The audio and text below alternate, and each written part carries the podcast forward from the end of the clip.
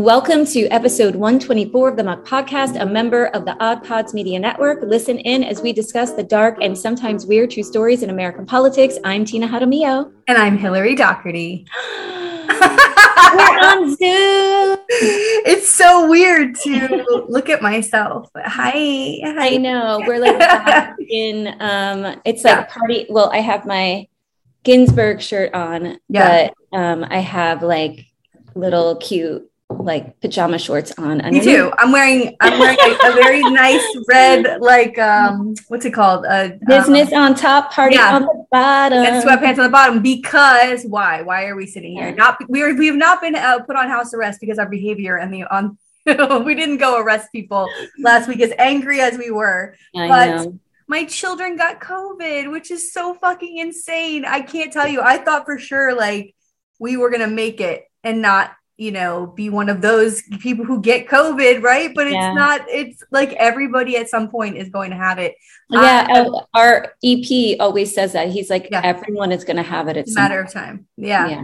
So uh yeah, they tested positive on Mother's Day on the in the afternoon, which is fun. And then uh I have not tested positive, which is like a fucking miracle. Yeah. especially because we have um our gala this Saturday coming Yes. up for dolphins for dolphin dems which we worked really hard on we were just saying like you said we got to do zoom because i just got to make it to the gala i'm like yeah, Yeah. I, me too like i just want to get to the gala and Yes. although the following week i go see phoebe bridgers and so like the 25th so i can Oh, I like, remember. She started her tour last night in Las Vegas, and I was looking at pictures and I was thinking to myself, and I see them all wearing masks backstage. I'm like, please, God, just Phoebe, get her to Florida. Just Get her to to fucking Florida. I do not want the show canceled. like, I need to see her. So here we are. But I appreciate you doing this. I'm sorry. It's no, it's fine. I, I always feel like the audio really sucks this way, but what are we gonna do? I mean, yeah, listeners, just, you know, deal, deal, deal with one episode. We'll be Yeah. back to normal next week. it's only one week.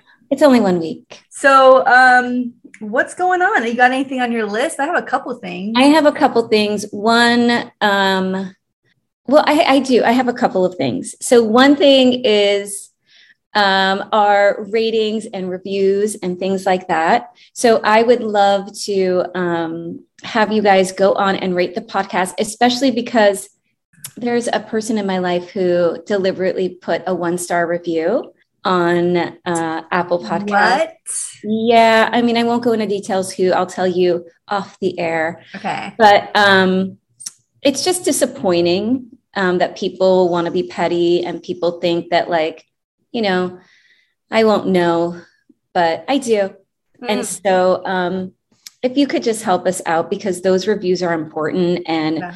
you know if it was a legitimate one star review from someone who actually listened to the podcast and didn't just want to be mean to me Yeah. that would be a different thing so if we could counter that one review with um, your reviews if you haven't been able to do that that would be awesome Yes, and also I wanted to talk about Patreon because last week when we were done recording that abortion episode, we recorded. uh, So it depends on how many weeks are in the month, but usually twice a month you will get a recording from us on Patreon if you are one of our, um, uh, you know, subscribers on there and Yes. give us money every week, like beautiful people that you are. and uh, we support the cause. Yeah. And somehow the questions always turn like it's always like oh here's a random question but they somehow turn into like other things are talked about. And it's a it's a way to like get to know us better. And it's really not that much money a month. I think five to ten dollars a month gets you the recordings at least one Yes. or two of the recordings yes. so yes please check out the patreon as Yeah, well I- I- right I agree. I feel like um, we're a little revealing, sometimes more revealing than we can maybe be on Yeah. the regular pod. And sometimes they're silly, sometimes they're very serious. And yeah we think you would like them. yeah So, I, mean, I think people would like them i don't know yes. I don't know. Um, okay, so I have a couple of things. First, I talked to you about this off the air, but I kind of wanted to see what people thought about it. Is having um, our listeners donate to an abortion fund somewhere Yes. either locally, um, or we could give you recommendations if you're in Florida, especially in Broward. There's one, the Broward Women's Emergency Fund is called WEF. Um, they are an incredible organization. They not only help women here, they help women come into the state because believe it or not, Florida was a bit of a sanctuary state for abortion. Um, up until this recent. We'll see what happens after this this recent bill that got signed. But um, uh, so anyway, we had an idea to like you give a donation to one of these local abortion organizations, and that helps women, and um, send us your like receipt that you did it, and that we would have you sit in on a recording with us. So uh, if it's if it's uh, you're, yeah, you're, you're not in Broward, then it could be on a Zoom, or if you're in Broward, you can come to my house. Yes. Tina's like, no weirdos. And I'm like, yeah, I don't, yeah. hashtag no weirdos. I'm like, how do we do that? I know. so we'll figure it out. Maybe it'll be somebody we know. I don't know. Yeah. But um, you get to sit in on a recording with us and um, be a part of the podcast. But we really, really, really want to make sure people are helping women and donating to these organizations because they yeah. are definitely. And I, I would love to even do i don't know if we can even like show like this many people donated this much money was like you know um yeah. donated to the cause um yeah. it's just so important right now that that we do this i mean i wanted to talk about thank god it got struck down but that louisiana bill mm. um, that was going to criminalize yeah. abortion and make it murder and and we talked about it last week these bills are not going to go away yeah. Um, the one I talked about last week was Texas. This is Louisiana. We're going to keep seeing it pop up until women are criminalized. Yeah. It's, it's surprising not- that that one in, in Louisiana, Louisiana got struck down because that governor is a Democrat, but he's a, you know, old school Dem. He actually right. signed a pretty bad abortion bill last session in Louisiana. That was like a Texas bill almost. You know what I mean? I'm, I'm sick of these pro life Democrats. I mean, Ooh, I'm girl. really, and I know that you had talked about like I'm leaving the party.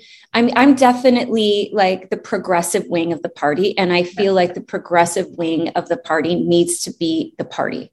Like it's enough. It's yeah. enough. And I've actually seen yeah. in the last week, I've seen more and more people actually saying, why the fuck has this never been codified? Like we talked about on the podcast last week.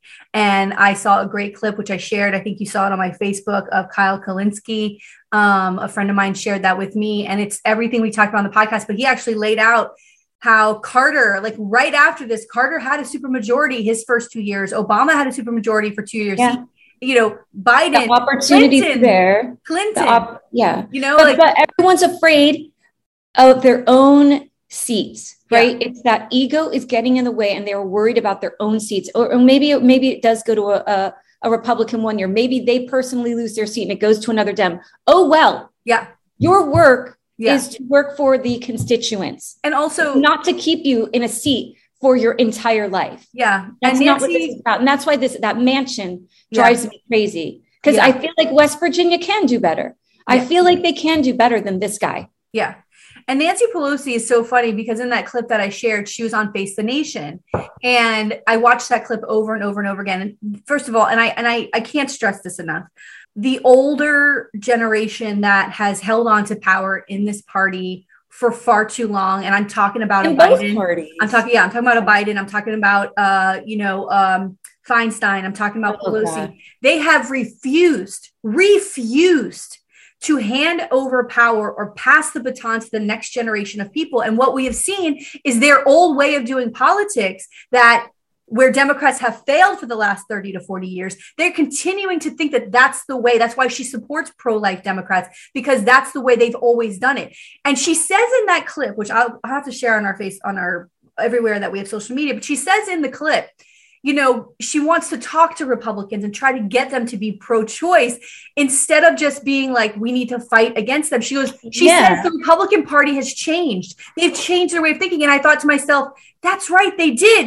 And then they started winning. Yes. Right. Then they started winning. We're still doing it the old way. And that's why we lose because you think you're going to be friends with people and you're fucking not. So their lack of like moving forward with the party and not accepting bullshit candidates and bullshit people who are like, well, I'm a Democrat, but I'm pro life. Actually, you're not mm-hmm. because it's one of the fucking pillars of this party is right. to protect women's rights on every fucking level, local, state, federal level, the Democratic Party is protecting women's rights. So if you aren't, that's not part of your fucking thing. You can't say you're a Democrat. And you certainly, as a leader in this party, cannot fucking support a candidate who fucking says that because that's not that is a pillar. And it by the way, it's supposed to be kind of fucking important. It's actually supposed to be something that's a fucking not an exception to the rule. Like it is the fucking right. rule that you right. support women's rights. Period. We don't take an exception to that. We're not talking about like climate change or gun control, which, you know, we could talk about regulations and this and that. This is not a fucking up for debate for me. And so, no. you know, I was thinking about when you said and, changing my, my party affiliation. Yeah. I was thinking about this yesterday and I started to cry on my way to work thinking about this. Is I have been a Democrat for as long as I can fucking remember. I remember my grandfather, who's the only grandparent I ever fucking knew, my mom's father, lived down the block from us. He'd come over, we'd see him all the time. But on Sundays, he'd sit with my mother and they'd read the paper, and I would sit next to them. And I just wanted to be a part of it. Like, they talked about politics they talked about being democrats and what that meant to them. And it was something that i wanted to be a part of. Being a democrat was a like part of who i have been in, it's been ingrained in me my entire fucking life. I, will never like even like uh, in my bio for the podcast like first voted for uh dukakis in fourth grade yeah. like it is a fucking thing for me. So to and i and i remember how like my grandmother uh worked on the kennedy campaign in connecticut. Like this is a part of who my family is. So for me to say I'm leaving the party, I want that to be very clear that this is huge for me. For me yeah. to say I'm going to change my party affiliation, I'm not just some random fucking voter. Like this yeah. is a lifelong fucking commit for 26 years. I have been voting for Democrats and I am tired. Like how long are we supposed to just put up with this fucking horseshit? And I put posts up about it all the time like, "Hey, we all need to look at the party." And I get maybe one or two likes because yeah. people don't really want to look at themselves and say, well, why are we losing? And st- they, they love to point at the boogeyman of the Republican Party. And right. actually, that's not the case. Democrats have failed you because they don't know how to fight in politics at all. They don't know how to do this. So why no. are we still rewarding them with votes and with money? Elections. Like, yeah, no, it's bullshit. true. It's true. And and to go back to your point, if you want to be you know, in your own personal life, pro life, and you don't want to have an abortion, then don't have an abortion. Right. But, and I really don't like that they have co opted this pro life because being pro choice, you know, um, that doesn't somehow mean that you're for, you know, they, they, they, they, they uh, paint us as murderers and monsters, and it's ridiculous. Yeah.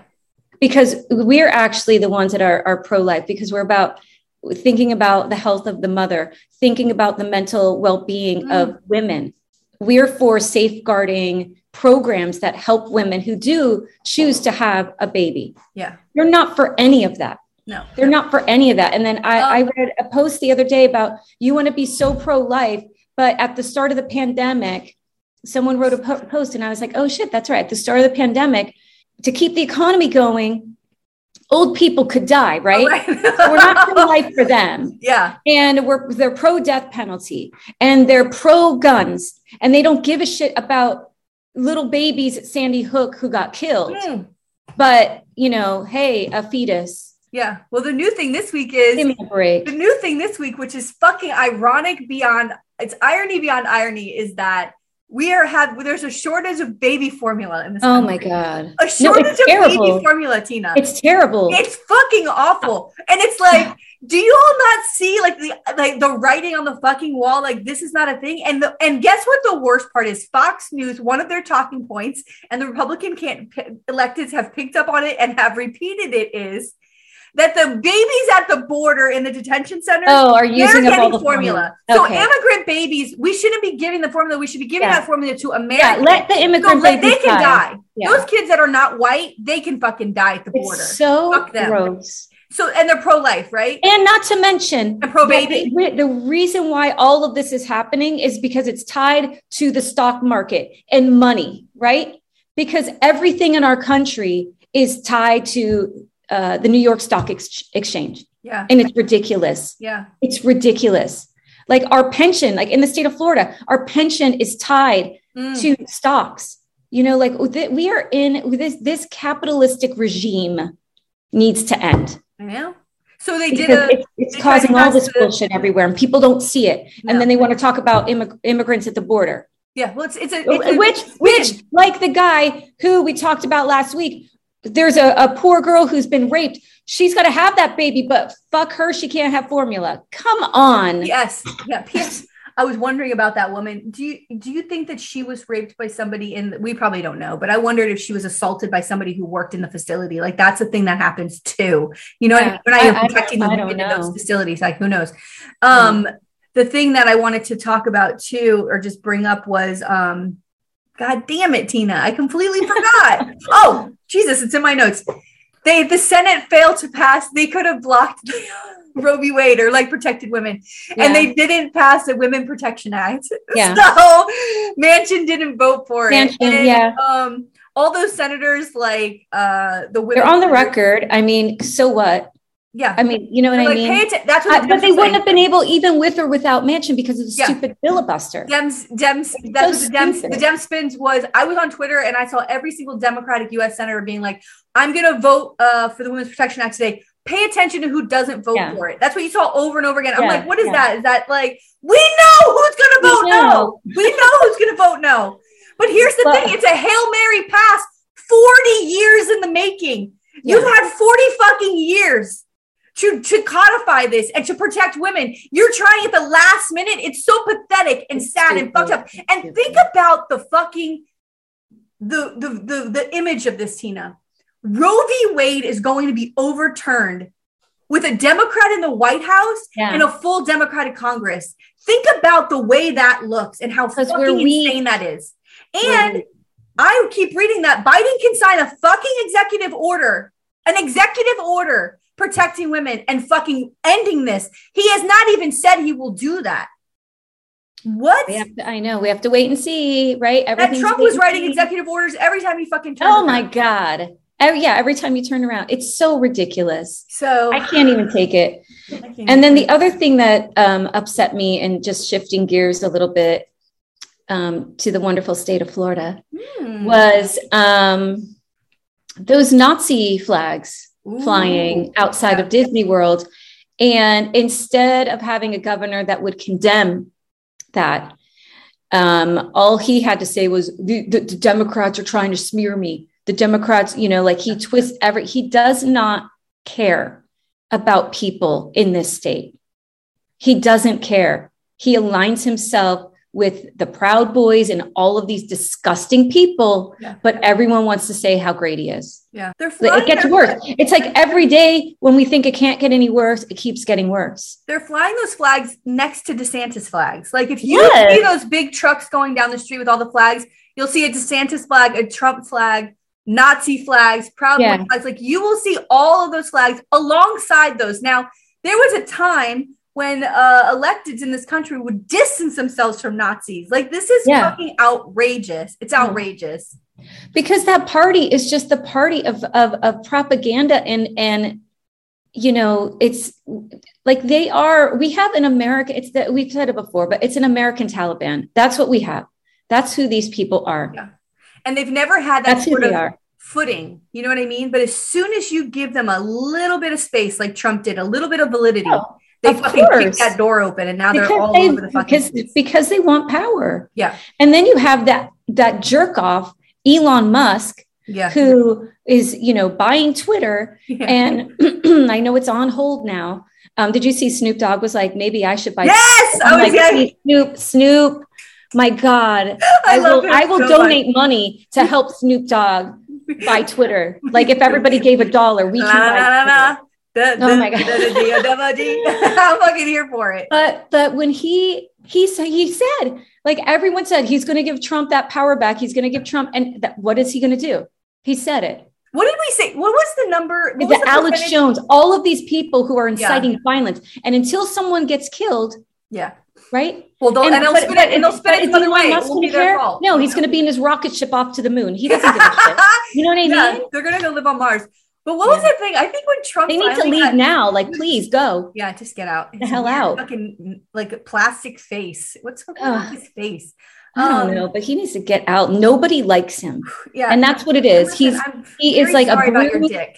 I'm very yeah, sorry about it. Bruised, bruised little man. Yeah. Ugh. Um, what was the thing after Trump finally got banned on Twitter? The misinformation percentage went down like 82%. It was some yeah. crazy thing because he would tweet something and then like hundreds of millions of people would retweet it. It was all terrible misinformation. lie. We got like eighty-two percent from one person machine. being banned on Twitter. Eighty-two percent, dude, that's incredible. Oh my god. Yeah. Oh my but God. Elon Musk is aligned with that bullshit. yeah. Well, All right. Well, are we ready? the last thing I want to say Uh-huh. is that um oh I told you this that my friend Josh might come down. I'm so fucking stoked. that is going to be amazing. Yeah, and he listens to the podcast, so I know he's thinking June, and I'm like, let's go, bitch, let's go. Let's I'm so do excited. it. Yeah, so hopefully So Josh will come in, and because I want him to be able to sit in with us and uh, Yes. with the podcast. oh, that'd All so right, I'm ready. You're first, yes. All right, I am. All right, today Hmm. I'm going to tell you the story of the unsolved murder of Ben Lewis.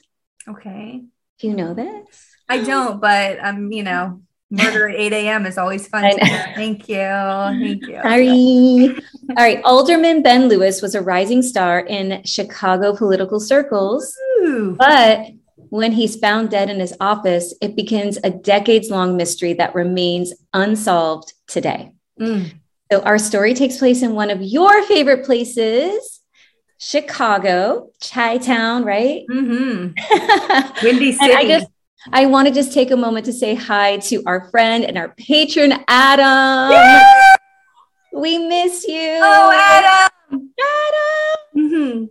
So, as I noted, um, Lewis was this up and coming politician. He was the first Black man to be elected to the 24th Ward in Chicago in 1958. And according to Lewis's uh, wiki page, um, there's a little bit more history that they kind of offer coming from various newspapers and the Chicago Tribune that he was born in Georgia, but he moved to Chicago as like a very young child and he lived on the west side of Chicago. And that's, he pretty much grew up there. And after graduating high school and then junior college, he worked as a clerk for the US Unemployment Service for about three years. He served in World War II. Then he moved back to Chicago into the 24th War, uh, Ward after the war. He worked as a driver for the Chicago Transit Authority until 1955. And in the 1940s, the ward consisted of many Jewish families, um, but then it became a pr- primarily Black community. However, the aldermen were still white and often Jewish, and they didn't Mm. want to give up those positions of power, right? They want to have that hold. Um, and the ward and those like it, they became known as what's called plantation wards. Oh my God. You know, um, a lot of Black communities, but the people at the top um, aren't representing Yeah. and don't look like the people that live there. right. And folks like Lewis fought to have representation. Nice. So he becomes a precinct captain in 1952. And that wiki page notes that, and I saw this several places, that he was known for the way that he dressed. And they said his brash fashion and quick witted personality. So he always had like very sharp, very nice suits. Um, and that was just a thing that a lot of articles noted. So I wanted to be sure to note that that was like part of his personality. And a New York Times article noted that he was given the nickname the Duke, and the Chicago Tribune um, noted he was also called Big Cat and the Duke of Dixieland. oh my God. And eventually he runs and wins the alderman seat and he takes office in 1958. And a New York Times article from the time noted that Lewis said of his ward, like talking about his ward, of all the wards, had the highest unemployment rate. And um, the article went so far to call it uh, the squalid 24th ward, suggesting like a level of poverty and neglect. Mm. And he was known, um, I guess, because of this for his child welfare work, because a lot of gangs were cropping up and things like that. And so he prompted like other precinct captains in the area to do all that they could to help the youth community in the ward, like things like raising money for summer camps and raising money for athletic uniforms and for athletic programs to give these kids things to do so that they're not being pushed towards gang activity. That's awesome. And some issues that he faced um, really came back to the plantation politics. Mm. So while you know he's the first black man elected, he's still working a lot with other white um, folks who are still representing those black districts. And even though he had promised, like, I want to bring more black people into different positions throughout the city, it wasn't easy. It's not like he could just do it, you know, like he right. had to kind of play this game. Um, so that was, you know, a challenge for him. And some people even believe that Lewis was deliberately tapped for that seat, uh, for that alderman position, because he could work with the white Jewish leaders in charge. Mm. So the hmm. white Jewish leaders saw him as someone that they could work with. So they were like, okay, well, we can let this guy kind of okay. the seat. Yeah. Um, and especially because some of the reports noted that he grew up um, as one of the few Blacks in a predominantly Jewish community. So he knew that community well. And some say that he could even speak Yiddish. Like he wow. just. Um, and he said that he faced like discrimination and certain things, but at the same time, he also kind of grew up with some of these people. So after serving as alderman and winning reelection, his next move was to run for a US Congress seat in 1963. Wow. So some other details, um, an ABC 7 article notes that while Lewis made $8,000 a year, which believe it or not is about $75,000 today, oh um, he may have been overspending. So I saw a couple of these articles but I do want to say I'm, I'm taking this with a little bit of a grain of salt because there's some sort of issue with his reputation, and that it could be that white newspapers and white police mm. officers and people in the community who may have been involved in what happened try to kind of paint Lewis in a negative light. Mm. So I'm going to say like some of the things that were reported, but I really want to note that like there is there are some articles that are like mm, yeah, this may not have really been what they were promoting at the time. And when you have white people in charge, like they can kind of control the narrative. Yeah. So um, there was a historian and an author, Richard Lindberg, who noted that while he had that decent salary for the time, he was living supposedly um, a high end lifestyle. And um, it said that he was vacationing in Acapulco quite, quite frequently and he was living well beyond his means. Oh boy. He had like supposedly like his suits were custom made and he had nice cars and things that maybe the they said like, he's the yeah, Duke. he's the Duke, you know, that maybe like it didn't really line up with what he was yeah. making. Uh-oh. But still, Alderman uh, Reginald Coates remembered Lewis as someone who worked really hard to support his family and was a loyal party member. And uh, but then there was an officer at the time in Chicago, Shay O'Malley, um, that Irish, yeah. that Irish officer. Yeah. He thought he, you know, he's one of these people that paints Lewis in a negative way. And he said to Mark Rica of the Chicago Daily News at the time that Lewis was a quote skirt chaser. Again, a lot of the articles note that there may have been some police involvement in what happened to Lewis. No. So these officers are saying negative things about Lewis. I'm kind of like, ah. So, however, I did find a Chicago Tribune article from the time that noted that six women did come forward saying that they had had affairs with Lewis mm. and hmm. that he gave them money and they were he was buying them clothes and all of that. So you I know, mean, why, why, is that a thing? Because of the time and like it's not appropriate. Yeah, I mean, yeah, well, yeah it's like a, in the fifties and yeah. you know, and I yeah back then like you know which it's like uh men have done this from the dawn of time. That's what I mean. Like, office. how is this newsworthy? You know, it's not. But back yeah. then, maybe they're trying to paint his character. Again, yeah, yeah, they're trying to make him maybe look bad.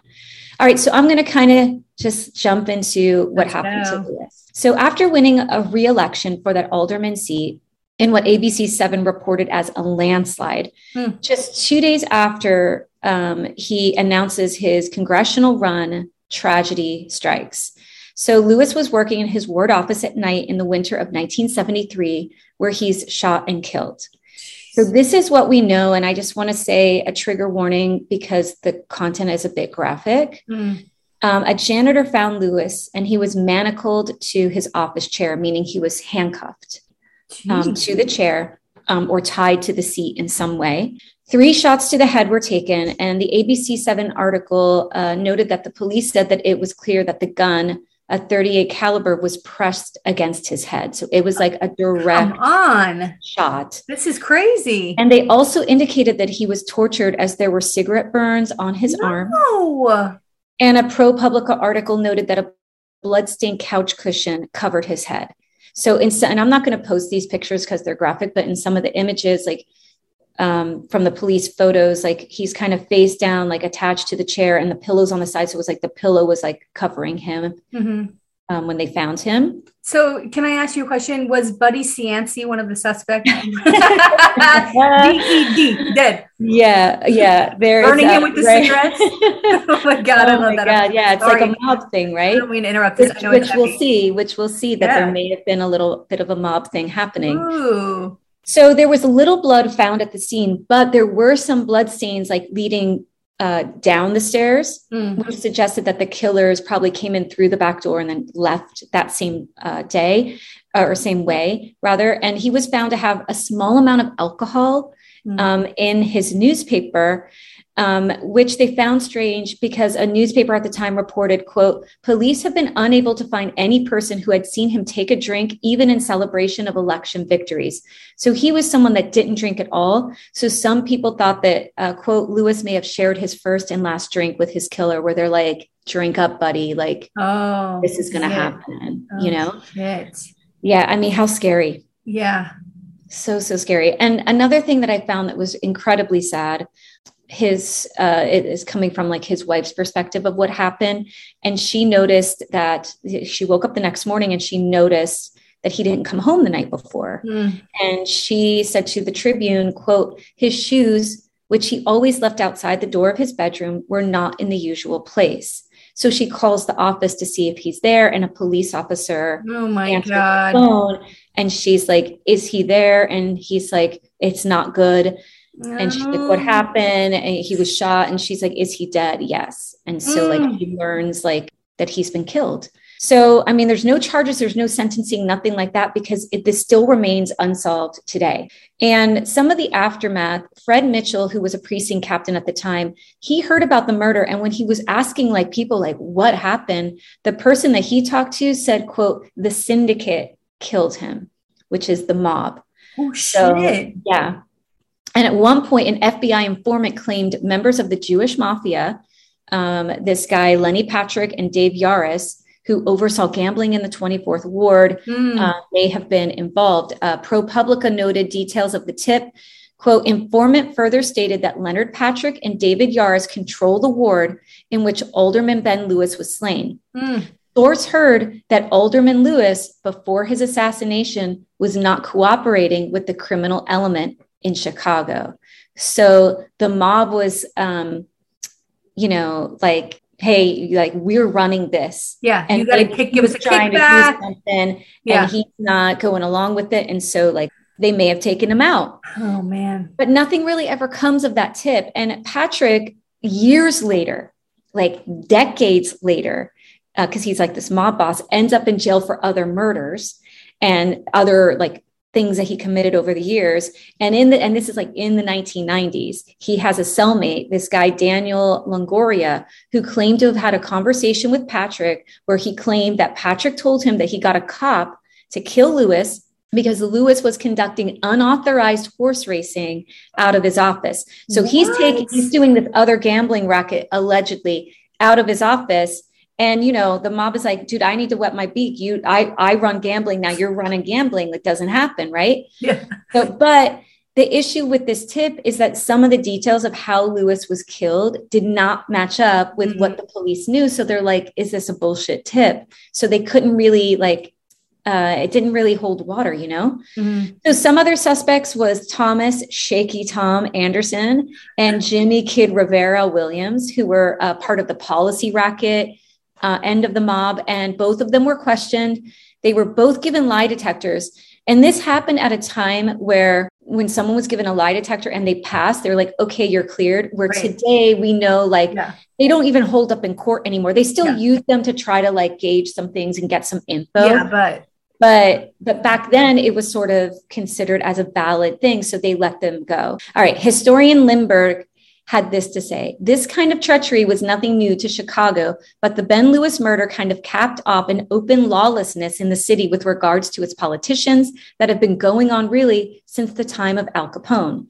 Of course, with Chicago gangland history as it is, there were no arrests, there were no immediate suspects, and the case went cold. Mm-hmm. It was one of 1,000 unsolved murders that was attributed to organized crime. Wow. So you know, that's kind of where they were leaning with it. And other theories, and this was from ProPublica, that there was disputes over illegal gambling. And some thought that it could have been um, issues with Lewis's challenge to the plantation politics that were happening. Mm. So they really, again, don't know, but they know that there's something kind of mob, right. some, like leadership related, perhaps. Um, the New York Times reported that 5,000 people showed up for Lewis's funeral, um, where the remaining Black aldermen served as pallbearers. And the mayor noted that Lewis, quote, gave everything he had to his constituents. Ugh, it's awful. So, some points of interest. One thing I found interesting is that he was allegedly on the phone the night of the murder, and the phone call ended abruptly. So, the man he was speaking to was a police officer named James Gilbert. And Gilbert said that he heard something, and then the phone call just stopped. And he never called back. So some people wonder, like, did Gilbert call Lewis, like, hey, I'm going to make sure he's in that office? That's right. Yes. Yes. Or did Lewis call, or did, did he call Lewis to be like, yo, you better get the hell out, like something's going down? Ooh. Or was it just an innocent phone call? Like nobody knows, but it's just kind of odd that, like, yeah. at that moment. And then why don't you call back? Yeah. Because if something like that and you're a cop, you would be yeah. like, what the hell happened? To be suspicious right? of everything. Right. Of course. I don't know. And then some people argued so JFK's assassination happens like months after this. And then boom, that's the news everywhere. Right. And so all of that news, some people say that kind of like took away from his murder because like now everyone's consumed with this story. And sometimes, like, if you're not in the media, if the press isn't talking about it, like, yeah. it kind of goes away. Yeah. Um, his case file is still open today. Wow. And he is the last political figure to be murdered in Chicago. Wow. Yeah. Which I thought was interesting too. Um, some people felt that this was a message to uh, Black political leaders showing what would happen if you don't yield oh. to white politicians in charge, which kind of sucks. Yeah. And then um, I want to just talk about that smear campaign. Uh, ProPublica brings up some interesting info. Um, so I noted earlier that there are two sort of different versions happening at the time of Lewis's murder. We have um, we have um, the the people who were sort of pro Lewis talking about his advocacy and the work for the ward, and then we have the other that showed him as this guy living above his means and chasing women. And police allegedly were leaking information that attacked Lewis's reputation and credibility. So we have to think like, why would they do this? And we know that a lot of times the mob is kind of linked up with some, you know, police, right? Yeah. That that's not like an uncommon thing, that there are alliances there. Yeah. So it kind of makes sense that they would then try to paint Lewis in that negative light. So some things they accused Lewis of um, taking money from his clients' insurance premiums to fund his lifestyle and to keep his real estate business uh, going. But an informant told an FBI agent Quote, the stories concerning Lewis's personal life are being manufactured to dirty him up mm. in order to make it appear the city didn't lose too great an alderman. And so many saw this as a political murder, like I said, because he wouldn't follow um, orders. The only sort of good thing that sort of came out of this is there's a street like named in his honor. Oh my um, god! That's about it. Like nothing was really ever done um, and people are still curious. There's a great ProPublica article that like really like um, calls out like some of the cops that they think did it and really focuses on those mobsters that I mentioned and how like that's where he thinks like uh, the guilt lies. Yeah. I thought was interesting. But that's the story of the unsolved murder of Chicago alderman Ben Lewis. I love it. I love this idea. Like it probably could be both. He could be a really good alderman and cares about the people and does all these things for the community and also run around and do all these kinds of things. Like yeah, he could I mean, be both people. Yeah. Um, you know, unfortunately, one's going to catch up with the other. Usually the bad stuff yeah. is the one that gets. Ooh, Tina, you know yeah. I'm a Chicago baby. I know, a little murder mystery. All right. Let me move my screen around here so we can look at I know now I'm full screen, so now I get to relax. this is so weird to do it. And, and, you know, I keep looking at myself. I'm like, Yeah. I don't like it. I don't like it. Hi, I'm Shannon. I'm Jamie. We're married with television, marriedwithtv.com. We are a couple of Hollywood normies on the outskirts of the film and TV industry, and we talk about our favorite TV shows, music, and movies, and sometimes they talk back to us. Sometimes they do. Our podcast is Married with Television, one word, on Stitcher, Spotify, iTunes, and SoundCloud. Possibly Amazon soon. And we are a proud member of the Odd Pods Media Network. Married with TV! MarriedWithTV.com.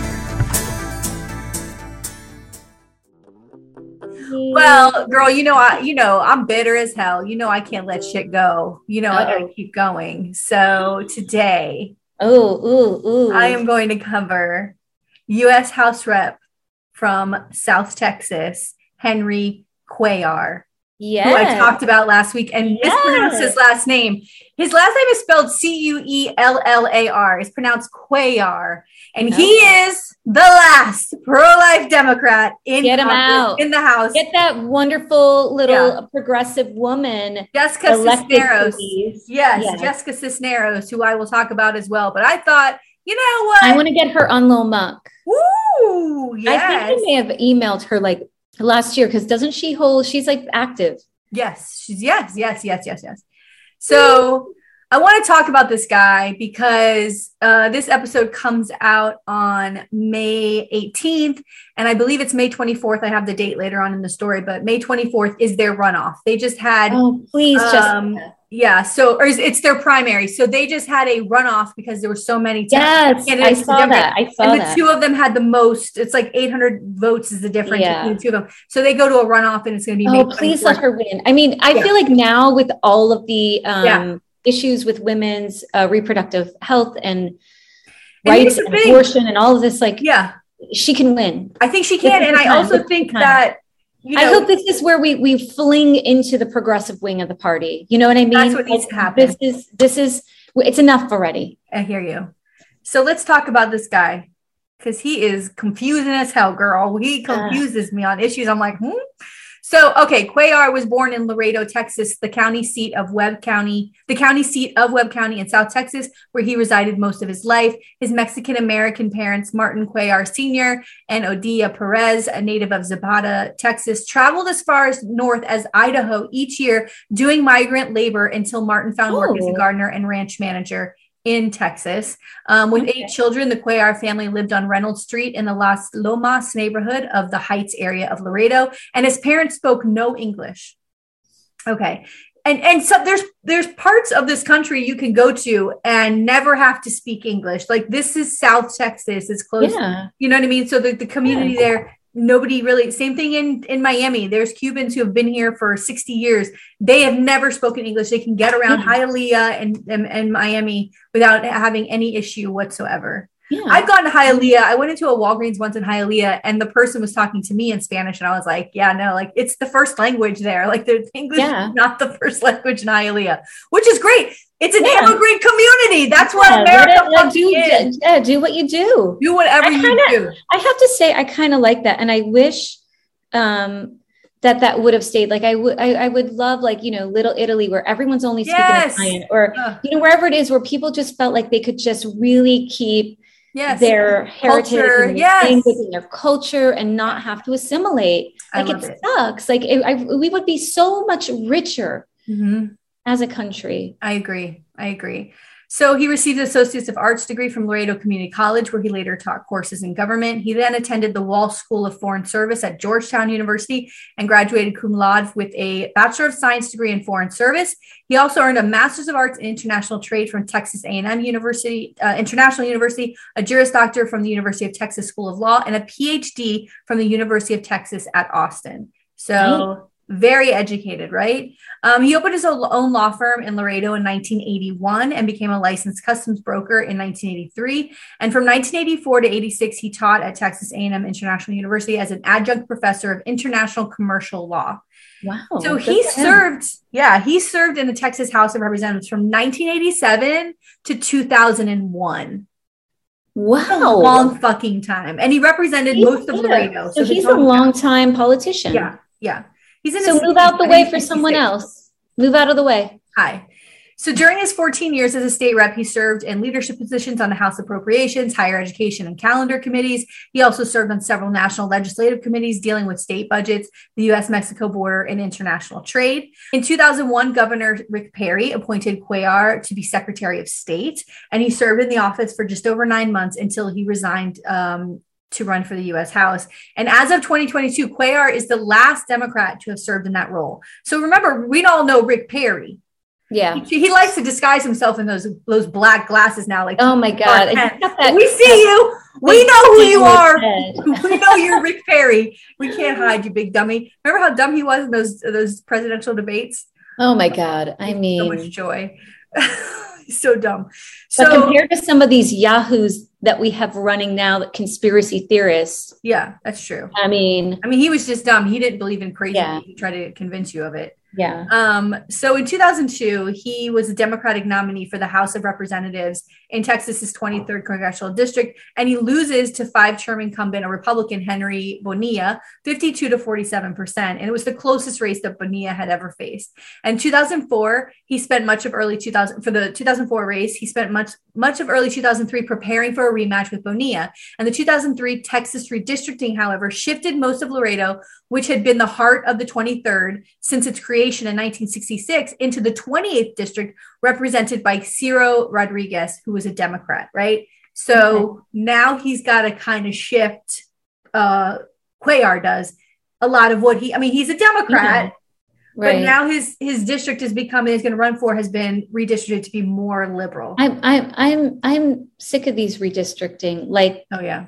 just get a, a, a we've talked about this before get people in who are statistician you know statisticians am i saying that right um, yeah um, you know people who who are trained to know how to do this and make it equitable Mhm. and be done with it. Like it should not just be like the party in power. This is the stupidest thing i've ever heard in my life. Yeah, well. on either side. You know what i mean this is what happens when you give power to people. And again, I've said this before on the podcast. It's for my fifth time saying it with, with, with redistricting. If the Democrats were as fucking conniving as Republicans were when the, when they had power and could redistrict, maybe I'd be okay with it. But that's never what happens. The same thing with like stacking the courts. Everybody's talking about stacking the courts. Biden will never do it, but guarantee the next Republican uh, president will stack the fucking court. Like they will take advantage of the things that they can do. they've already stacked the courts trump Yeah. filled in so many damn seats They want more, Which is why- never going to end. why why when um we we lost that thing on appeals in the state of Florida for the voting rights Mm. because you know we have judges that are appointed by that nut job. It was hundreds of judges. Yeah. I mean, I don't know if he was a Trump appointee, but Oh, by the way, those seats. while we're talking about that, I don't know if you saw this, but the first judge who was a Trump appointee, um, the, the the the redistricting maps in Florida, he Oh, threw them out, and he said they're unconstitutional. Thank so, God. So so uh, you know, ding dong. Uh, DeSantis is going to appeal it. So who knows who the next judge is? But this judge was like, um, I don't fucking think so. It's Yeah. completely unconstitutional. Which is why it's such a fucking waste of time that they spent so much time And money. this. And And money. money. and money. Not oh, by to the way, I don't know if you know this, but our Secretary of State Yes, just I was just going to say that. There's Oh, no, an election quit. here in three months, and the Right. Secretary of State who's in charge of that Yes. just resigned. Now, And why guess do who you he think put she in- resigned? Why do guess you think? who? Guess who? Guess who he put in charge? Yeah, a fucking total a QAnon conspiracy theorist, Cord Byrd, Proud, or proud boy. Cord Byrd, or some fucking. Well, associated with the Proud Boys, Yeah. and his wife yes, in charge of uh, education. they're and QAnon she- people. She is a whole a real uh, Here's the conspiracy theorist This in is charge like, of education. Tina. This She's an is like it's I'm like sorry, it's okay. but conspiracy like- theorist people like get get your head out of your ass.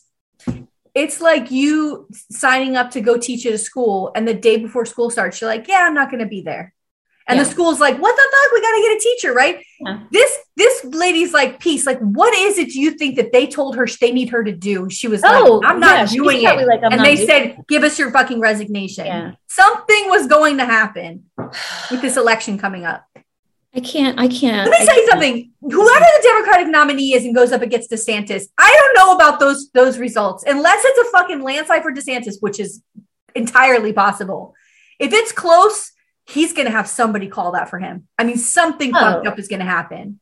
I, right? I really. I mean, I think that I, I, maybe I'm being naive, but I really think Nikki Fried can do this. Oh, I think so too. I think that if we just give her a chance, she is so, I love the spitfire Yeah. vibe of Nikki Fried. Like she just says it how it is. Oh. And we need that. We need someone to keep Yes. calling him out, calling him out, calling him out, calling him Speaking, out. speaking of Nikki Fried, I don't know if you've noticed this on her Twitter, but she's saying it everywhere. She has agreed to five live Yes. debates on TV. Charlie Crist will not debate her.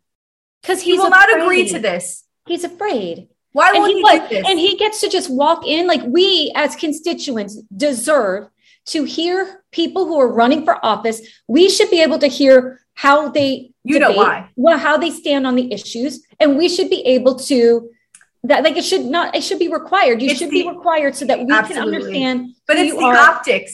It's the optics. Think about what it looks like with Nikki Fried, young, youthful, Yeah. beautiful, smart, fire, Right. intelligent, it's it's the standing next to this old Kennedy. grasshopper. it's right? the Nixon Kennedy thing Yeah, that's why they Yeah. don't want to fucking do it. She said, "Dust off your fan." I know It's a great Charlie Crist joke, by the way. Everywhere he goes, he's got a little tiny fan underneath Yeah. his podium. One time he wouldn't go on the stage when, to debate Rick Scott because there was no fan under his podium. I mean what a baby what a baby He's a queen, honey. He's a queen. So in this new district, Cuellar had to challenge Cyril Rodriguez, Rodriguez, who was the, the Dem in that in that district, uh, who was a former friend of his. So he had to challenge him for the nomination, and he won the nom- Dem nomination by 58 votes. And the Washington Post described this campaign as quote nasty, with Cuellar de- uh, claiming Rodriguez was an AWOL congressman. This is somebody who was his friend. Um, while Rodriguez called Cuellar a political opportunist, which is exactly who he is and who Charlie Crist is as well. Um, a lot of them yeah, the initial count, which is very clear. The, the most clear, the clearest way you know that Charlie Crist is a political opportunist is he changed his fucking party like three times. I know. And So- I want to play devil's advocate here. I feel like if somebody wants to change a party and, you know, that you don't have to be like locked in, like maybe something happens and you're like, and you realize, wow, I, I, I made this. I, I'm just thinking of, um, you know, Emerson, where, you know, being, you know, where, where you can, you know, speak your truth one day and that the next day it contradicts everything you said the day before. If that's your truth today, speak that truth. Like I want to, I want to give people that leeway. However, I feel like we can recognize like what this is kind of about here. First of all, I would understand. I would say, okay, maybe, maybe Right. if it didn't happen in the middle of a fucking campaign. No, I know, I know, I know. I, he was the he was the Republican nominee for that U.S. Senate seat. Marco And Rubio like, was clearly winning, and says, "I'll run as independent. Maybe I'll win this way." Like just clearly because he was Yeah. not going to get the nomination, he changed. That's fucking insane. And I think the only reason he became a Democrat is because when he hugged Obama on that fucking airstrip Yeah. that day, Republicans turned their back they, on they him, turned on and he was like, "Well, this is the party that will take me." yeah. You know what I mean? So I don't think. No, so. no, you're right. You're right. You're right. Otherwise, I hear you because listen, the Yeah. party's extreme. Both parties can be a bit extreme, Yeah. but the Republican Party is insane right now, and so I don't blame people for like changing their Jumping party ship either. and like, yeah. I get it. I get yeah. it. Okay, so um, uh, quote Rodriguez filed. A, okay, so the initial count gave Rodriguez a 145 vote lead, but after a recount, Cuellar led by the 58 votes, and there was a uh, quote Rodriguez filed a lawsuit questioning the eligibility Oh, of hundreds of voters. A state appeals court ruled against Rodriguez, guaranteeing Cuellar the nomination. And Cuellar's victory was only one of two primaries upsets of incumbents from either party in the entire country. And the 28th district leans far more d- Democratic than the 23rd. And Cuellar's victory in the general election was a foregone conclusion. So he goes in November right. and he wins the seat. So now he is a congressman. And uh, some of his assignments, he was on the Committee for Appropriations and the Committee for Homeland Security. And he was a member of the After School Caucus. I have no idea what that is. Congressional Hispanic Caucus, Blue Dog Coalition, which, by the way, I looked up. Do you know what the Blue Dog Coalition is? What is that? Those are for centrists, right? So you're in your party, whether you're Republican or Democrat, but you're in the middle. You're not to right? You're not to the too Yeah. to the left or to the right, and you advocate for military spending. Why would they need a coalition for that? we have Like, so that's much the money that one thing. goes. We spend all our money on the military. What the fuck are you talking about? I'm sick of it. Uh, he was on the United States Congressional Inter- International Conservation Caucus, the U.S. Japan Caucus, and the New Democrat Coalition. And he was easily reelected in 2006, 2008, 2010, 2012, 2014, 2016, and 2018. Like, like Wow. barely a Democrat would run against him, and they would put a Republican against him, and it was like a blowout. Like there's no coming up there, right? But now we get to 2020, right? And then on January 11, 2019, the progressive organization Justice Democrats, which supported U.S. Rep. Alexandria Ocasio Cortez's successful Yes. 2016 primary campaign in New York City, announced that it was seeking a primary challenger against Cuellar in the Democratic primary scheduled Good. for March 4th, 2020. So they went out to recruit a Democrat. Oh, we don't know what that means. I know. that I know. That's Why what would we do that? Like, can we just can we just all just become the progressive Dems? Yes.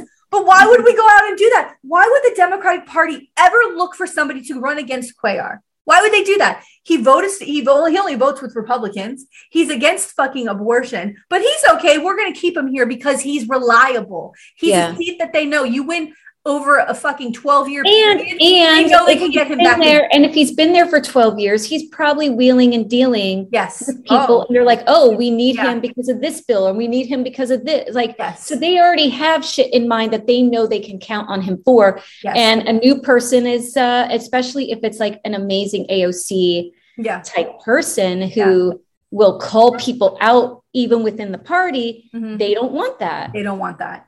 So and this is what I'm dying for. I want to see Yeah. this everywhere. Me too. Me too. On July 13th, 2019, the Justice Democrats organization announced its support for Jessica Cisneros, who at the time was a 26 year old immigration and human rights attorney from Laredo, where he's right where Yeah. to see this, who had announced a primary campaign against Cuellar. And Good. Cuellar defeated Cisneros 51.8% to 48.2% and was reelected in November 2020. A difference of 850 votes. It's nothing. 850 votes. Yeah. So I always, I, I'm not really a big fan of like putting the person back up the next in the two, two years later, but she was so close that it's like Yeah. she's got name recognition in the community. Now you got two years under Trump that she they can talk about how important Yes. Trump and he's still pro life. Like we've got enough to see. And again, again, you, he can be pro-life for his own personal, Yeah. whatever belief that is. yes, But that's not everyone's belief. And and and he shouldn't, as an elected, Mhm. impose that belief. Like I, I just this is and all and we keep talking about it. It really comes down a lot of the times back to religious. They're religious, yes, it's what it is for him. you know, and and and you are not allowed to have your religious beliefs dictate someone else's body. Yeah, absolutely. I mean, there are so many atheists in this country. And I feel like the younger generations really are, are really moving away from religion.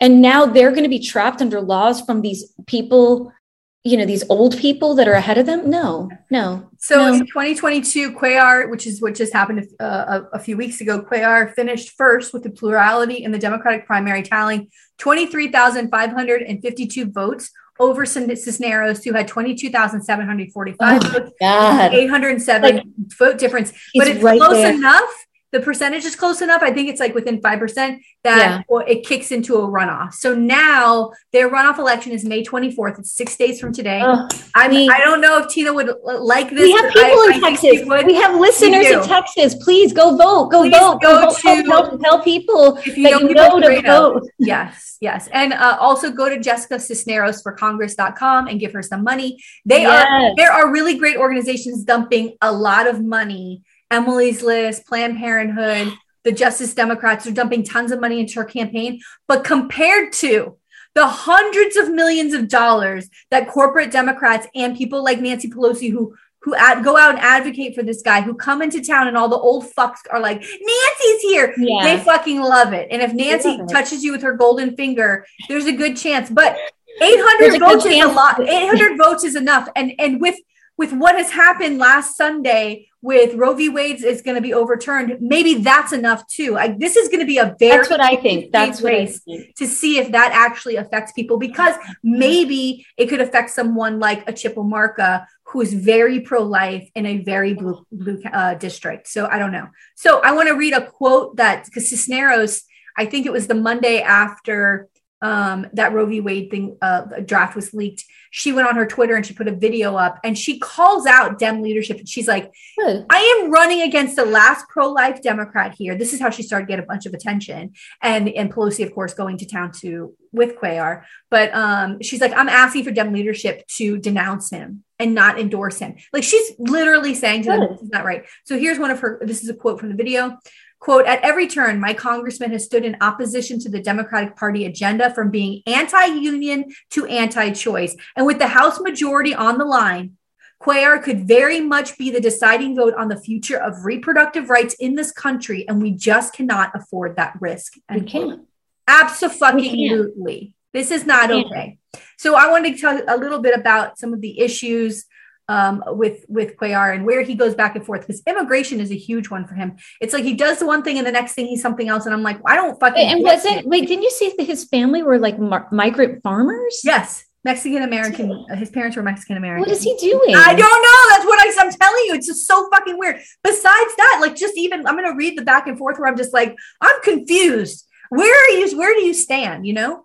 Um, I mean, he did come out and say quite a few things against Trump and how Trump talked about Mexicans. I mean, he was on the right side of all of that. But when it comes to votes and bills and, and legislation, it's very bizarre. That's where, but that's where it counts. that's where it matters. right? You can be the mouthpiece, right? You could be a talking head all day Yeah. long. yeah. But if you're not pushing the button and you're not voting for the right things, it doesn't matter what you say. yes. Like crow about Trump all day. Who gives a shit? Like Yeah. you're not helping. Put your money where your mouth is, motherfucker. Yeah.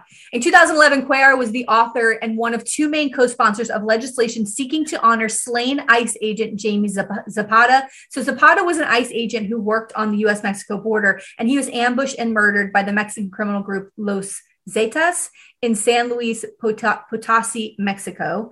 Um, and so it became, but it became a, it was billed as a border security bill, and it would increase cooperation among state, local, and federal law enforcement agencies during investigations of human and drug smuggling from Mexico. So it becomes something else. They Right. sell it as we're honoring the slain ICE agent, which, you know, I'm not for anybody, you know, he's in the line of duty. He should not be especially from a, a gang that you know. No, Yes. So you, but he, but then in the bill, it's all this other Right. shit. So it's like, oh, you don't support ICE, you don't support the police. Like if you don't vote for this, you don't support this slain officer. But in the in the bill is just garbage, and that's such fucking bullshit. It's that that that fucking uh, twist of words and the and you know what I mean, language. Yeah. so fucking horrible. In 2013, in a statement with House colleagues Beto O'Rourke and Fia- Fiamon Vela Jr., Cuellar renewed his opposition to a border fence along the Rio Grande between U.S. and Mexico, and he and he denounced inclusion in the Senate immigration bill of an amendment sponsored by Senator Bob, Senators Bob Corker and John Hoeven that called for 700 additional miles of border fencing, calling the fence an antiquated solution to a modern problem. Okay, so he's not for border fencing. Okay. okay. The fence, he said, ignores the economic ties between the two nations, which reached $500 billion in 2012. I think that people really don't get the amount of money. When, when Trump says, fuck Mexico, we're going to put a wall up, the um, billions of dollars that from from trade and everything else Right. labor that goes in between these two countries is insane and so you can't just you know it's like saying the shit about china we have so much money on the line that we we are in debt to china it's Yes. fucking insane to me that we could be like bafangul like what the fuck you can't do that you can literally can't fucking do it. but they do it just for the sound bites. You know you what I mean? They you know know. who's big on that? Know. Marco Rubio with China. Big, big with him. Um, in 2014, Cuellar was the only House Democrat to vote for a bill that would have made it easier to deport unaccompanied minors to Central America. Again, what? So you're you're not for the fence, but you're like get them all out. Like it's so It doesn't make sense. He also released unauthorized photographs of unsanitary conditions in border patrol detention centers, like to bring attention to it. Like, Okay, okay, so that's good. Despite these actions, Cuellar said he firmly supports, quote, comprehensive immigration reform. In May 2015, Cuellar called for 55. This is very interesting to me. Very interesting. In May 2015, Cuellar called for 55 more federal judges to handle the overload of 450,000 immigration cases. There were 206 such judges in 58 courts, and 28 of them serve in Texas. But there's no immigration uh, judge who holds court in Laredo, right, where he where Cuellar is. Yeah. Um, but many of these, oh, many of those people were awaiting hearings and were held at detention centers and not mm-hmm. or released on bond. And so many of those cases that were on bond never come back to their hearings, right? So people come into the country, yeah. they're let out on bond, like okay, go out and then come back. They never come back, and so right. like, we because need they're afraid. Here. Yeah, we need judges here, or they're going to get sent back, right? But they're you know, so yeah. he's like, we need more judges so that we can get people out of detention centers and send them back to where they're supposed to go because we let them out on bond and they disappear. And I think, you know, he said that South Texas and Laredo needs these judges. And I don't disagree with him. You know, the immigration system is fucking broken. It is broken.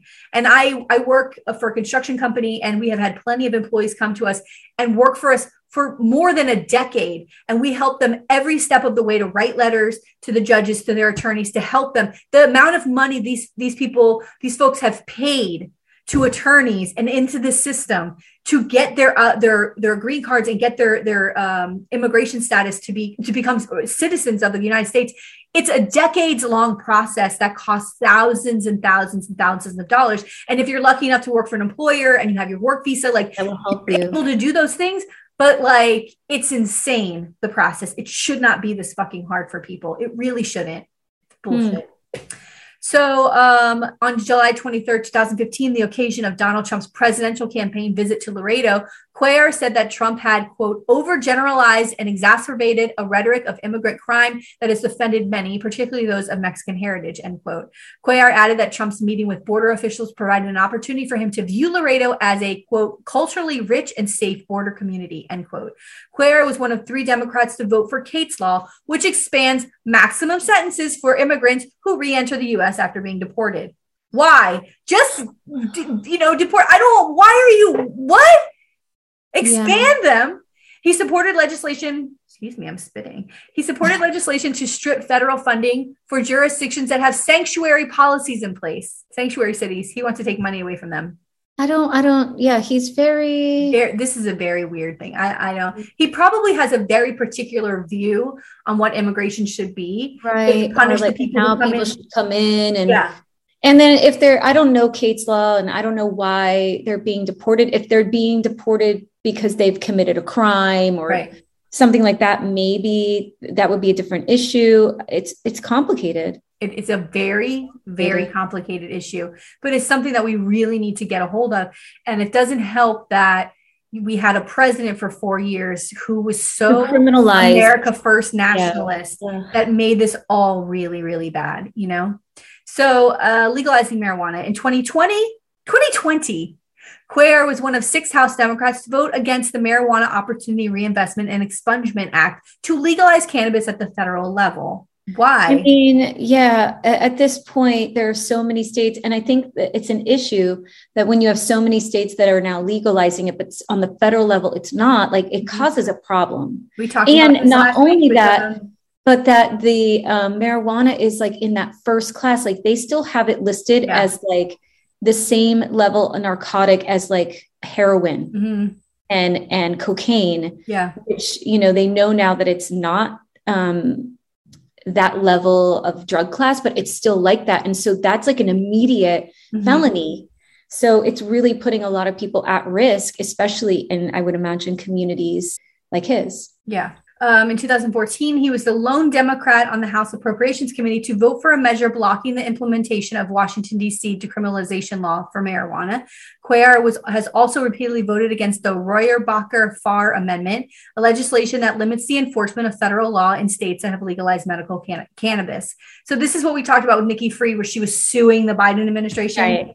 Uh, it was about we have medical marijuana is legal here and people want to own guns and on the federal level they can't right. get their gun license and it's not okay and and so yeah it's like what you said we got we have problems now with states are legalizing it yeah so other issues were Cuellar rejected the first House bailout bill, which was voted down, but backed the final version that passed in the fall of 2008, uh, 2008 when Obama just became president. The banks were fucking collapsing and we had to do that. I he remember voted, he voted against the first one, but then eventually voted for the full the full thing. He was also one of 27 Democrats to oppose the House Financial Reg- Regulatory Reform Bill, a top priority for uh, Obama.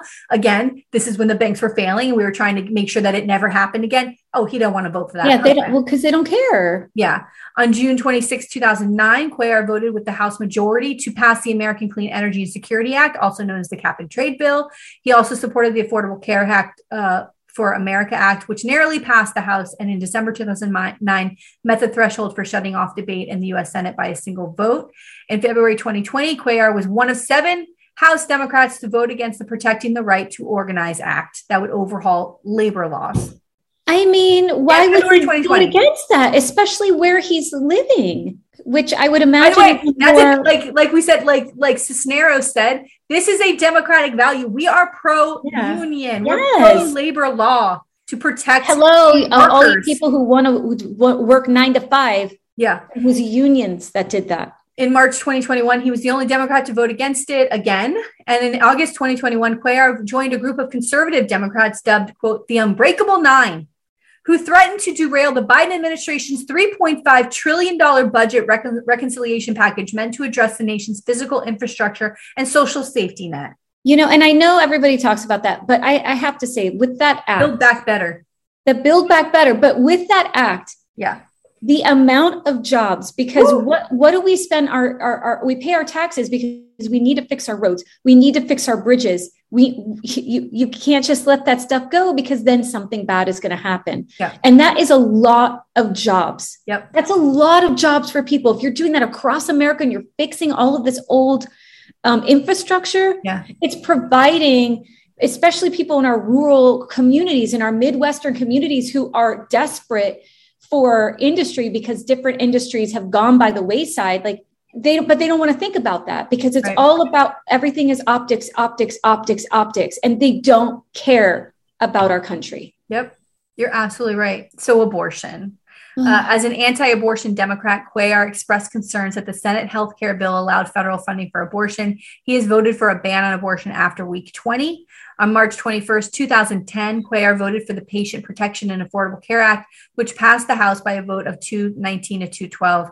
Uh, this also, remember, was from my recollection, I should have looked it up first, but my recollection was where they um, take money away from uh, any organization that provides abortions. They start to like defund.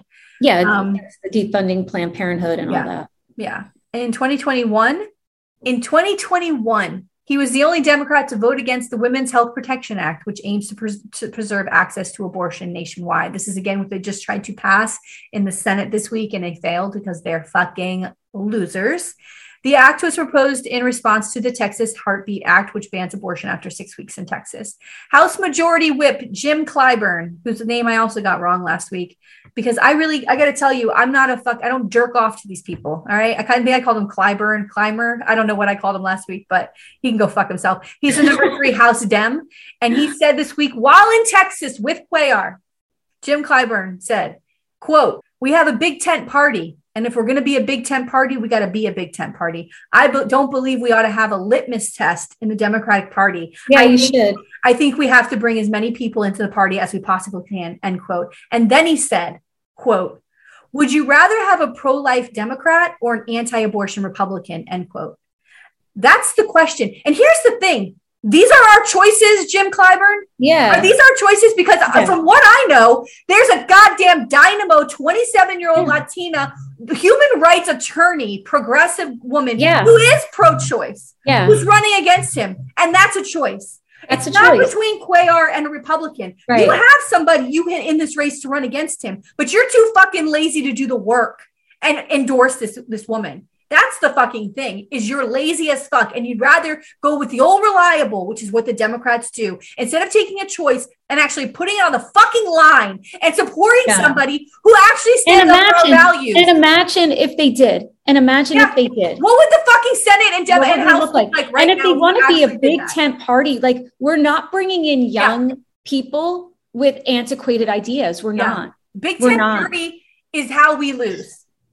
And I've talked like, to a candidate. I've talked to a candidate running here for a Florida House seat here, and they were saying to me that it is mind blowing how many different places they have to go to present themselves as a Right. candidate. They have to go and kiss the ring of Right. people in clubs and caucuses all over this county Yeah. that are people who have been in power in these clubs and caucuses, like I said earlier, for 30 years. And if they you walk in and they don't know you, they're like, Who are you? yeah. Who are you? Who am I? Who the fuck are you? Just because you've held a, a, a position as a volunteer in a I know. Democratic club or caucus, you're nobody. You are Right. fucking nobody. And people who are really good candidates owe you nothing except they want to fucking do best by their community and they're they're qualified and they're talented and they deserve the fucking seat. But they got to come kiss the ring of some old motherfucker who retired here 30 years ago and got involved in politics and just so happened to like fall into a position and they It's- think they know what's best. It's ridiculous. I mean, fuck you. It's- Fuck you. Ridiculous. Make room in the fucking tent for good for good people who are young and and want to, you know, who wants to run for fucking office? I You know. have somebody who's who's as extremely intelligent and talented as Jessica Cisneros wants to run, Yeah. and you want to tell her no? Are you out They of your be, fucking they should be What? uplifting her. And the whole money situation is a problem. Yeah. This guy, you said, has so much money. And this is where, again, election campaign finance reform Yeah. needs to happen because it's not fair that someone is pushed out of an election because they are young and they don't have maybe the ability to raise a hundred million dollars like Yeah. someone who's been sitting around for 14 years Yeah. and that's not how our government should work it Yeah. should not work that whoever has the biggest treasure chest gets the seat and this Jim it should be capped everything should be capped everything should be Yeah. equal and it should be fair across the board this Jim Clyburn, this guy who's the House Majority Whip. If you look at the corporations who donate to him, the same corporations donate to fucking Cuellar. So when those corporations say to you, "Get your fucking ass down to Texas and stump," They're gonna this go 'cause fucking they guy," want the money. Do it. That's why They want the money. there too. Well, and Right. that's why that's why um, you know when candidates say that th- that their campaign is a grassroots campaign and they're only taking these the money from the people, like those are people I trust more Absolutely. because they're like people are giving money to them because they trust them in some way or they really believe in them and they're not going to be beholden Yep. to some corporate entity that wants you to vote on some bill in 2 years right. you know like it, that's not how our politics should be working Absolutely. and it's all and, and that was all republicans of, of getting more and more corporations involved in the political process and getting religious entities involved in our political process yep. and it's destroyed the political process in america Yeah. So a quote I wanted to find a quote from him uh, about about abortion, and he has said, "quote As a li- recently, as a lifelong Catholic, I've always been pro-life. I do not support abortion. However, we cannot have an outright ban. There must be exceptions in the case of rape, incest, Oh, and get- get- danger to the life. i'm sick of it i'm Unquote. sick of it i'm sick of it i am sick of it that that a woman who has been assaulted like okay then we can feel sorry for her but any other I, it's i'm done i am done with this whole thing i'm done with it i'm done with it Well, I just, you know, I got to say this too. I want to remind everybody that being Catholic is not an excuse to be pro life. I am Catholic. I'm pro choice. I'm pro woman. I'm pro reproductive freedom for women. And according to Pew Research, as of last year, 56% of Catholics favor keeping abortion legal. 56% of Catholics. yeah there's Catholic actually women- and Catholic women take birth control. Catholic Right. women are support abortion. Catholics which are all general- sins according to the church Yeah, but you know what? but there Like, is um There is really a group there is a group uh and it's it's catholic women for abortion. There is Yeah. like a- an organization within sort of the the, the umbrella of catholicism and women under there that the that, that that exists. Here's but unfortunately scotus who are all these damn judges? They're all extreme catholics on there. All of them are catholic. Yes. But I, I don't, I hate this idea of like, yeah this is an excuse as, as a Catholic. That is not Yeah. an excuse that I fucking, uh, I, that I can be your okay. personal like Yeah. have your personal thing but you And- can't push that on Absolutely. anyone And I think that it's really fucked up that someone comes out and says that. And, you know, growing up as a Catholic, I, I, I still identify as a Catholic and I would, even our children, we raise them Catholic because that's what my ex-husband really wanted to do. That's his, That's his gig. And I'm like, cool, fine. Because I grew up Catholic and I could also like see the ways of the church as I got older. But every fucking Sunday, we took these kids to church until COVID happened. And I was like, I'm not going to church anymore. But we took those kids to church every single Sunday.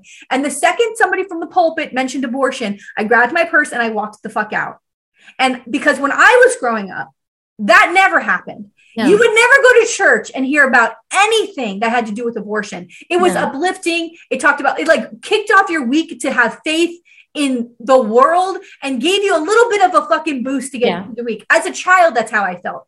As an adult going to the Catholic Church, it's not the same anymore. No. And as soon as they would come out, I'd be like, I why am I going to a church where they're talking about abortion? It's inappropriate. One of the churches we went to had in the back of the church on a table the gestation period of women in the womb, like a model. Now, what the fuck is that doing? Why is science? Why is that in the it's church? not science. No. What is it doing in here? But it wants you to see. They want you to see what a baby looks like. In the fucking church, mm. they had that, Tina. No. Fucked up. Not to mention that the Catholic Church for decades mm. has paid off people who have been molested. Yeah. They've not protected children. They just move their priests around. Yep. They sweep everything under the rug. And, you know, when you're putting your money in the collection, I'm saying this as, you know, a recovering Catholic, that um, when you put your money in the the collection box, like you're putting money in that fund that could then end up paying off uh, uh, people who've done really horrible things. Yeah. And the church, I feel like, still has not reconciled with that. Um, they still um, cover things up, and I it's it's it's challenging. But I grew up in a similar way. But my mom was a cafeteria. I've said this before. She's a cafeteria Catholic, and you you pick and choose the things that you like. But my mother was always pro-choice. She would say, "For me, I'm pro-life, but I would never take that choice away from someone else." Yeah, and that's fine. Have your own belief, but don't dictate that. This is where we have to start taxing the churches. Absolutely. You open your mouth on these issues, you got to pay. You yeah. got to pay you can't have it both ways. No. So finally, uh, an FBI investigation. Current. Oh. Current. Oh. On January 19th, 2022, the FBI raided Cuellar's Laredo residence and campaign oh. office and removed several items, including cases and at least one computer, as part of a federal probe relating to Azer- Azerbaijan, a country that has been criticized for its caviar diplomacy. I don't know what the fuck that means. Caviar, oh, money, money, money, yeah. money. So on January 21st, 2022, a federal grand jury issued subpoenas for records relating to Cuellar his wife, and at least one campaign staffer concern, concerning, quote, anything of value, end quote, that they may have been offered by a certain business leaders or foreign officials, and, quote, any work, favor, or service, end quote, that uh-huh. they may have uh-huh. provided at the behest of a certain foreign government, officials, businesses, or others. Okay. Wow. That's Why is he year. still running? This Why year. is he still running? Yeah. Because what's going to happen? What's going to happen? He's going to win. Say he wins. Yeah. Say he wins against uh, Cisneros, right? And then and now all this shit comes out. Then he's out of the damn race, and now there's a Republican. Give me a break. Yeah. What are we doing? So, so here's the thing. Uh, so this is so we still don't know the end of this, but as of April 13th, 2022, Cuellar's attorney Joshua Berman said, "quote The Justice Department has informed me that Congressman Cuellar is not a target of the investigation. He continues to cooperate fully in the, invest- in the investigation." End quote. Oh, but somebody around him is right. Something and, is coming out. Yeah, and Nancy Pelosi has said so people said, like, how are you supporting this guy's under investigation by the FBI? She's like, no, I still support him. He's not part of the investigation. Like, she's oh. still defending him. How about how about um, he takes some time to deal with the mess that he's embroiled yeah. himself in and let someone else take the wheel? Yeah. How about that? How about that? It's fucked up. This if is he, not. Like- I'm telling you, if he wins, and then in three months he has to step down, I'm going to lose my mind. I'm going to lose my mind because the writing is on the wall. Yeah. The writing is on the wall. There's another quote that I, I saw. I, I forgot the name of the company, but there was this company that was, they call him something because they give him talking points and they give him so much money, but they just give him talking points of things to say in support of XYZ or whatever it is. And they, they just think he's yeah. great. He's like a puppet to them. Yeah, I mean, I mean, if he's involved in this uh, caviar diplomacy, these these are people that are like, have the caviar, have the champagne, have a nice trip, have this and this, and we're going to lobby and we're going to talk and we're going to schmooze. Give me a break. There is Yeah. something shady afoot, Yeah. and he it's going to screw constituents over because he cannot see past himself. Here's the thing that's really funny too is this is one seat that we know about. Like this maybe be, this might have been a, a seat we never heard about until this Roe v. Wade thing came out, right? Like we Yeah. never would have been aware. We don't know what's going on in South Laredo, Texas. I don't even Right, right, Like, right. right? Some small Like, community. Yeah. How many other Democrats are they coming out and stumping for that they shouldn't be that we don't know about? It is so gross. Yeah, It is so gross. It out of my so fucking gross. mind about this race, but I wanted to talk about him. So Dang, yeah, I 24th, love we're paying attention to that to see what happens. That'll be a Tuesday, right? And Yeah. uh, and then we can talk about talk about it on the next on that episode. But girl, I love it. yay! Oh wait, I hear an echo. do you? Oh no, I don't. I Oh. thought I heard like an echo.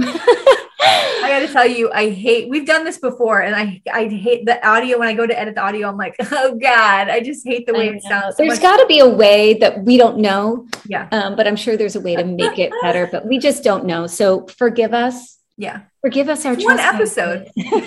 As we forgive those. Oh no, yes, poor yes. For, forgive us our our audio trespasses. And be sure to follow us um, on all of our socials.